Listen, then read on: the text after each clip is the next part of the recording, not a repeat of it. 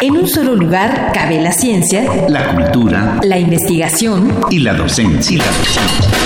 En un solo espacio radiofónico te enteras de lo más relevante de nuestra universidad, nuestra universidad. Aquí, en Espacio Académico Apaunam. El pluralismo ideológico, esencia de la universidad. Esencia de la universidad.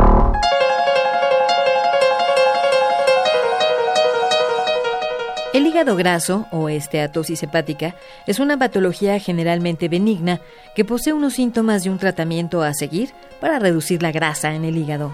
Se caracteriza principalmente porque este órgano se ve incapaz de eliminar los ácidos grasos y triglicéridos, por lo que poco a poco se van acumulando en las células hepáticas. De hecho, el hígado graso es considerado grave cuando causa hepatomegalia y hepatitis es decir, cuando ocasiona el agrandamiento y la inflamación del hígado. Y aunque el hígado graso no siempre causa daño severo, la esteatopatitis no alcohólica puede ser una afección grave, capaz de derivar en la presencia de mucha fibrosis en el hígado y cirrosis. Sigan con nosotros para saber qué hacer. Bien, pues este martes nos acompaña en el estudio el doctor Salvador Fonseca Coronado. Él es coordinador del Laboratorio de Inmunobiología de Enfermedades Infecciosas y Crónico-Degenerativas de la Unidad de Investigación Multidisciplinaria de la Facultad de Estudios Superiores Cuautitlán de la UNAM y quien viene a hablarnos sobre un nuevo método para el diagnóstico del hígado graso. Bienvenido. Bienvenido. Gracias, buenos días.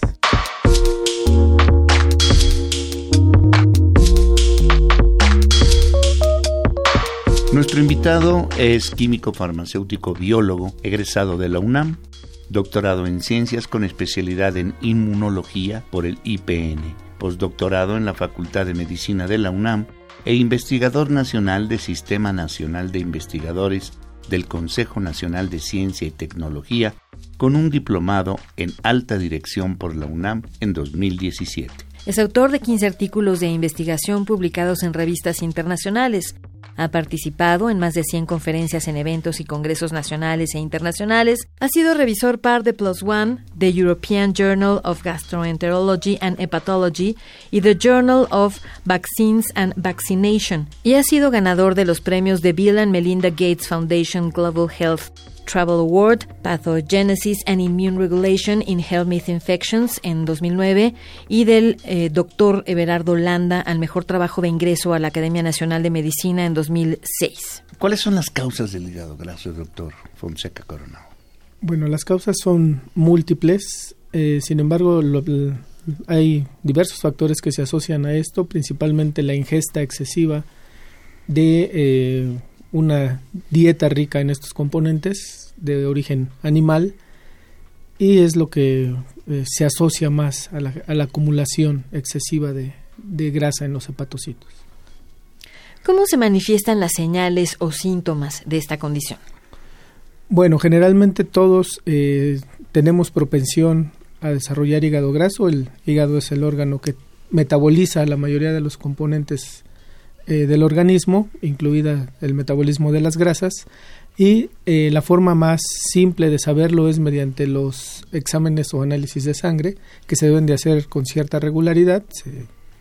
Eh, se estipula que cada seis meses debe hacerse este tipo de análisis y con la determinación de ciertos componentes como son los triglicéridos y el colesterol son los primeros indicios que tenemos de una acumulación excesiva junto con algunas otras eh, componentes que salen que se realizan en estos análisis como son las enzimas hepáticas que nos hablan del metabolismo que están llevando a cabo. Doctor, ¿qué pasa cuando no se hace nada con la acumulación de grasa en el hígado y, eh, esta evolución hasta convertirse en una esteatohepatitis alcohólica o no alcohólica, doctor?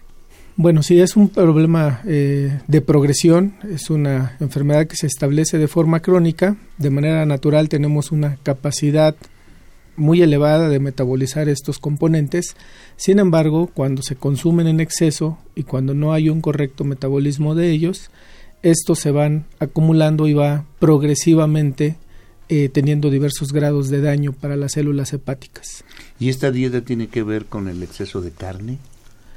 No necesariamente eh, es uno de los, de los factores, pero eh, sobre todo la, ingesta de alimentos no magros, los que sí tienen alto contenido de grasa, incluidas algunos tipos de carne, sí está asociada a este tipo de padecimientos. ¿Cuáles son los riesgos de padecer las enfermedades por hígado graso, sea cual sea su origen? Bueno, el principal riesgo es esta progresión hacia daño hepático, es decir, el hígado graso se manifiesta primero por la acumulación de estos componentes que son los triglicéridos al interior de los hepatocitos. Si no se metabolizan de manera adecuada, esto puede progresar a la destrucción de los hepatocitos, la sustitución por eh, tejido fibroso por fibroblastos y este primer, esta primera entidad es la que se denomina fibrosis. Si este proceso continúa, puede haber el desarrollo de inflamación, es decir, la llegada de células del sistema inmune que destruyen de manera eh, en una mayor cantidad a estas células hepáticas, se genera una mayor sustitución, se inicia la eh, degeneración del tejido y finalmente esto puede desencadenar cuando ya el daño y la inflamación son exacerbados, se desarrolla en un proceso que ya se denomina cirrosis. ¿Qué, función juegan los hepatocitos? Los hepatocitos son las principales células, eh, los principales componentes del, del hígado, son las células que realizan todos estos procesos metabólicos en el organismo.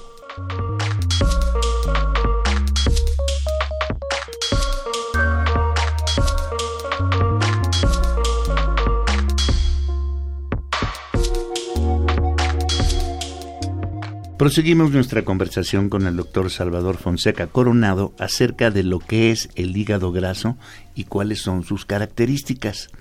¿Es posible prevenir el hígado graso? Sí, sí es posible mantenerse en condiciones metabólicas adecuadas, es decir, el hígado, eh, la acumulación de grasas en el hígado siempre se va a presentar.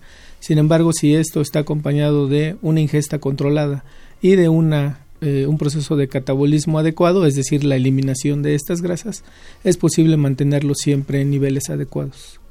¿Y por qué el hígado no es capaz de procesar todas las grasas? Por la sobreingesta.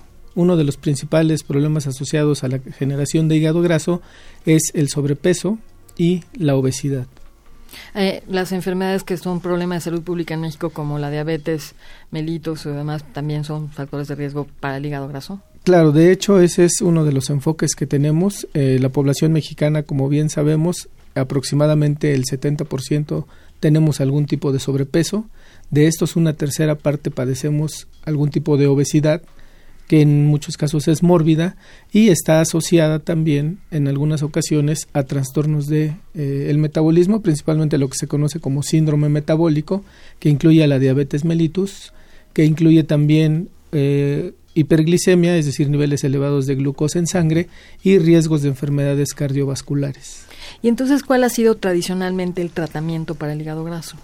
El tratamiento principalmente está eh, a nivel de sistemas de atención eh, primaria, es decir, nuestro médico familiar, en el control de peso, en mantener un índice de masa corporal adecuado y mantener una dieta. Entonces se recomienda en este tipo de pacientes en los que se termina sobrepeso la realización de eh, dieta balanceada con ejercicio eh, constante. ¿Cuál es eh, la incidencia a nivel mundial y nacional y qué problema representaría el no atenderlo? Bueno, como bien lo mencionan, la generación de hígado graso es un problema de salud pública a nivel mundial, principalmente asociado a estas patologías de sobrepeso, obesidad y síndrome metabólico, se estima que eh, en México no se conoce exactamente el número de casos de enfermedad por hígado graso y precisamente es lo que estamos intentando atender, cómo diagnosticar este tipo de padecimientos, porque existen dos entidades eh, con diferente progresión hacia el daño que se puede llevar. Una es la que se denomina eh, hígado graso no alcohólico, o esteato, o esteatosis, y la otra es el hígado graso más un proceso ya inflamatorio, que es la esteatohepatitis no alcohólica. Entonces estos dos padecimientos o estas dos entidades son las que tratamos de identificar en los pacientes porque cada una de ellas tiene diversos eh, porcentajes de progresión. Si una persona tiene solo esteatosis, es decir, hígado graso, sin inflamación, tiene un 4, entre 4 y 5% de probabilidad de progresar hacia las formas graves como son la fibrosis y la cirrosis, en tanto en los pacientes que ya se presenta inflamación, es decir, en la esteatohepatitis, el riesgo de progresar hacia las formas graves es de aproximadamente un 20%. Y, y, y, en este sentido, me imagino que es que usted se ha interesado en hacer una investigación sobre un nuevo método para detección de hígado graso, porque no hay una, no se ha determinado la cantidad de personas que lo padecen y también, pues, para averiguar más razones de por qué se produce, supongo. Sí, así es. nos hemos enfocado en este sentido a identificar aquellos factores, tanto genéticos como serológicos, que en otras poblaciones a nivel mundial se han encontrado asociados a, esta, a estas dos entidades que son la esteatosis y la esteatohepatitis. Entonces, diferenciar en los pacientes eh, qué grado de afectación tienen en el hígado mediante estos métodos permite a los médicos precisamente tomar decisiones adecuadas sobre el tipo de tratamiento y seguimiento que se les tiene que dar. Doctor, ¿y cuál es la sintomatología? No existe una sintomatología marcada, no hay un eh, algo que nos indique que se encuentra eh, inflamado el hígado de manera habitual. La forma en la que generalmente se dan cuenta los pacientes, como les mencionaba, es cuando se van a hacer análisis eh, bioquímico clínicos, encuentran elevadas las enzimas hepáticas, un par de enzimas que son las que se determinan, y esto es lo que da indicio al médico tratante de que puede estar alterada alguna función hepática. Y las personas que no se hacen esos exámenes este cada seis meses, ¿cómo pueden detectar que pueden estar enfermos?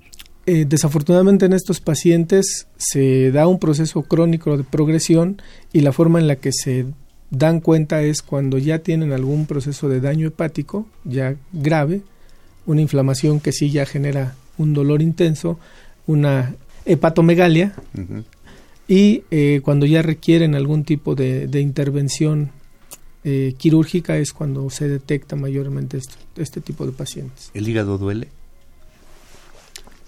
El hígado inflamado genera dolor. Eh, un hígado en condiciones fisiológicas convencionales no, no es un órgano eh, con una gran cantidad de tejido muscular que pueda generar dolor.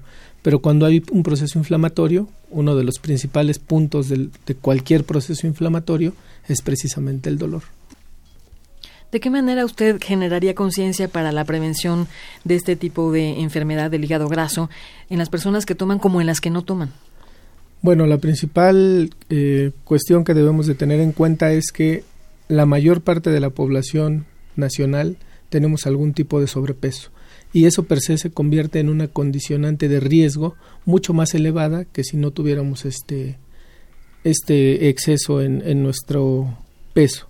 De tal manera que la conciencia para las personas es realizar ejercicio porque se incrementa notablemente eh, en personas con sobrepeso y con obesidad la probabilidad de progresar algún tipo de daño hepático. Bueno, pues por hoy hemos agotado el tiempo, pero invitamos a nuestro entrevistado, el doctor Salvador Fonseca Coronado, a que vuelva la próxima semana para contarnos a profundidad en qué consiste la investigación que sobre la detección de hígado graso lleva a cabo en nuestra universidad.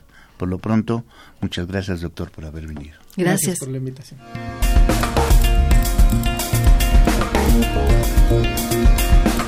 Participamos en la elaboración de este programa, en la realización y postproducción, Oscar Guerra, el guion de su servidora, Sabrina Gómez Madrid, y en la operación técnica, Ricardo Pacheco.